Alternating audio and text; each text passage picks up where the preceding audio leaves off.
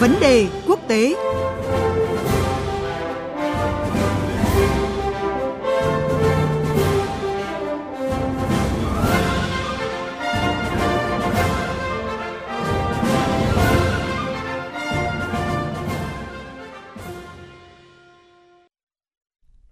Thưa quý vị và các bạn, Chủ tịch Trung Quốc Tập Cận Bình và Tổng thống Nga Putin vừa có cuộc gặp trực tiếp đầu tiên kể từ khi Nga mở chiến dịch quân sự ở Ukraine cuối tháng 2 năm nay. Điện Kremlin khẳng định cuộc gặp này có ý nghĩa đặc biệt trong tình hình địa chính trị hiện nay. Cuộc gặp giữa hai nhà lãnh đạo Nga và Trung Quốc diễn ra bên lề hội nghị thượng đỉnh của Tổ chức Hợp tác Thượng Hải SCO tại Uzbekistan. Chuyến công du tới Trung Á trong tuần này cũng là lần đầu tiên ông Tập Cận Bình rời Trung Quốc sau hơn 2 năm. Cuộc gặp giữa hai nhà lãnh đạo tạo cơ hội cho nhà lãnh đạo Trung Quốc nhấn mạnh tầm ảnh hưởng, trong khi Tổng thống Putin có thể chứng minh mối quan tâm của Nga với khu vực châu Á. Trong bối cảnh cả Nga và Trung Quốc đều đang có căng thẳng với phương Tây, việc hai nước bắt tay làm thế đối trọng với phương Tây sẽ tác động ra sao tới tình hình địa chính trị thế giới. Ngay bây giờ, mời quý vị và các bạn cùng biên tập viên Quỳnh Hoa đến với những phân tích của phóng viên Bích Thuận, thường trú Đài Tiếng nói Việt Nam tại Trung Quốc và phóng viên Anh Tú, thường trú Đài Tiếng nói Việt Nam tại Nga. Xin chào phóng viên Bích Thuận và anh Tú. À, vâng, xin chào chị Quỳnh Hoa, xin chào chị Anh Tú và quý vị thính giả. À, xin chào biên tập viên Quỳnh Hoa và phóng viên Bích Thuận. À, xin chào quý vị thính giả. Cuộc gặp vừa diễn ra giữa Chủ tịch Trung Quốc Tập Cận Bình và Tổng thống Nga Putin được cho là có ý nghĩa đặc biệt. Thưa chị Bích Thuận và chị Anh Tú, dư luận hai nước đánh giá thế nào về cuộc gặp lần này giữa hai nhà lãnh đạo Nga và Trung Quốc ạ? À, có thể nói là Trung Quốc đã giữ kín thông tin về cuộc gặp quan trọng này cho đến phút chót.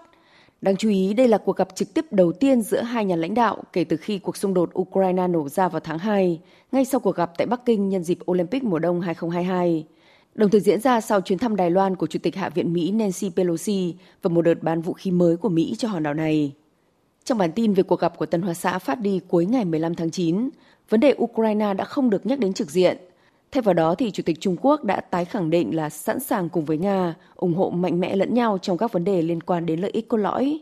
Ông cũng đánh giá cao việc Nga tuân thủ nguyên tắc một Trung Quốc, đồng thời nhấn mạnh là không quốc gia nào có quyền làm trọng tài trong vấn đề Đài Loan.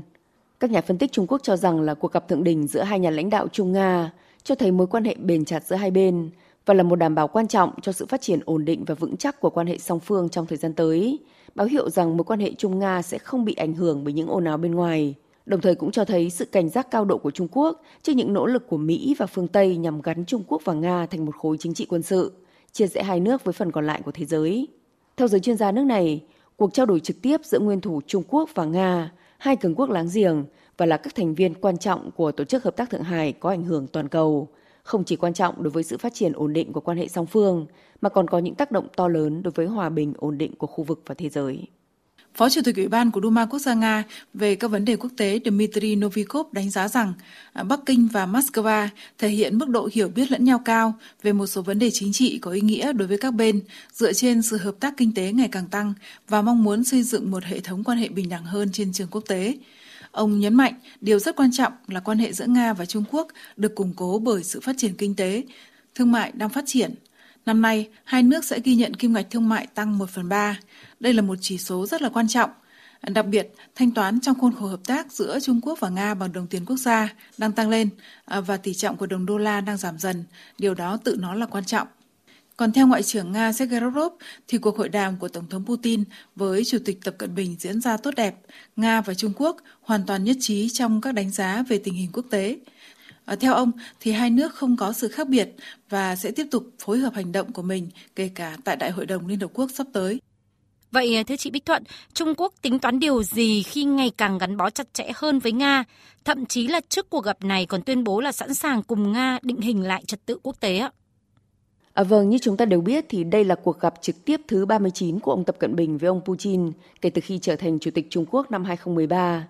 Trong khi nhà lãnh đạo Trung Quốc chưa gặp Tổng thống Mỹ Joe Biden lần nào, kể từ khi ông nhậm chức vào năm 2021. Cuộc gặp giữa nguyên thủ hai nước Trung Quốc-Nga diễn ra trong bối cảnh quan hệ giữa Nga và phương Tây đang xuống thấp kỷ lục vì cuộc xung đột ở Ukraine. Căng thẳng giữa Trung Quốc và phương Tây cũng không ngừng leo thang vì vấn đề Đài Loan và kinh tế toàn cầu đang đứng trước nguy cơ suy thoái. Chuyến công du tới Uzbekistan và tham dự hội nghị thượng đỉnh Tổ chức Hợp tác Thượng Hải của nguyên thủ hai nước, cũng như cuộc gặp song phương của hai bên, được đánh giá là cơ hội để ông Tập Cận Bình khẳng định tầm ảnh hưởng của mình. Ông Putin thể hiện chính sách hướng về châu Á và cũng là dịp để cả hai nhà lãnh đạo cho thấy sự sát cánh của họ trước áp lực từ Mỹ và phương Tây. Cuộc gặp như một tuyên bố với thế giới về việc hai nước sẵn sàng và quyết tâm làm sâu sắc hơn quan hệ đối tác giữa một siêu cường đang trỗi dậy với một cường quốc về tài nguyên thiên nhiên và quân sự. Bên cạnh đó thì Hội nghị thượng đỉnh Tổ chức Hợp tác Thượng Hải gọi tắt là SCO lần này là cuộc thảo luận trực tiếp đầu tiên giữa các nhà lãnh đạo của các quốc gia thành viên kể từ sau đại dịch COVID-19 vào năm 2020 và hứa hẹn sự gia nhập ngày càng nhiều của các quốc gia khác tiếp theo Iran, thành viên thứ 9 của SCO. Do vậy cuộc gặp giữa nguyên thủ Trung Quốc và Nga cũng sẽ càng làm nổi bật hơn vai trò của hai nhà đồng sáng lập và cũng là hai quốc gia dẫn dắt của SCO trong một thế giới đầy biến động. Điều này đã được chứng minh qua phát biểu của cố vấn chính sách đối ngoại của Điện Kremlin Uri Ushakov với báo giới tại Nga mới đây rằng SCO cung cấp một giải pháp thay thế thực sự cho các tổ chức lấy phương Tây làm trung tâm. Trong bối cảnh căng thẳng giữa Nga và phương Tây gia tăng, việc Nga và Trung Quốc bắt tay để tạo thế đối trọng với phương Tây ờ, sẽ tác động ra sao tới tình hình địa chính trị thế giới? Thưa chị Anh Tú. Người đứng đầu Hội đồng Nga về các vấn đề quốc tế Andrei Kortunov cho biết, à, đối với Nga, Trung Quốc là một đối tác chiến lược cả trong lĩnh vực thương mại, kinh tế và quân sự chính trị. Trung Quốc không tham gia các biện pháp trừng phạt của phương Tây đối với Nga. Đồng thời, giống như Nga, Trung Quốc đang chịu áp lực của phương Tây. Ở đây có sự trùng hợp về lợi ích giữa Tổng thống Putin và Chủ tịch Tập Cận Bình và cùng mong muốn chống lại phương Tây là điều hiển nhiên. À, theo các nhà phân tích chính trị, thì Nga và Trung Quốc đang củng cố liên minh chiến lược của họ. Cuộc gặp trực tiếp giữa lãnh đạo hai nước bên lề hội nghị thượng đỉnh SCO tại Samarkand cho thấy à, họ vẫn tuân thủ chính sách về một thế giới đa cực và sẵn sàng ủng hộ nhau trong các tình huống khủng hoảng. Còn Phó Giám đốc Trung tâm Nghiên cứu Toàn diện về châu Âu và quốc tế tại Trường Đại học Kinh tế, Đại học Nghiên cứu Quốc gia Nga Dmitry Suslov cho rằng hiện nay có sự gia tăng độc lập của các quốc gia phi phương Tây. Điều này thúc đẩy đáng kể sự hình thành một thế giới đa cực. Theo ông thì chất lượng và cường độ quan hệ của Moscow với Bắc Kinh, New Delhi và các trung tâm phi phương Tây khác à, sẽ quyết định sức mạnh kinh tế và sự tồn tại của Nga với tư cách là một cường quốc. Do đó thì cuộc gặp của Tổng thống Putin với Chủ tịch Trung Quốc Tập Cận Bình và cả Thủ tướng Ấn Độ Narendra Modi lần này à, sẽ trở thành biểu tượng sống động của trật tự thế giới đa cực. Xin cảm ơn phóng viên Bích Thuận và anh Tú.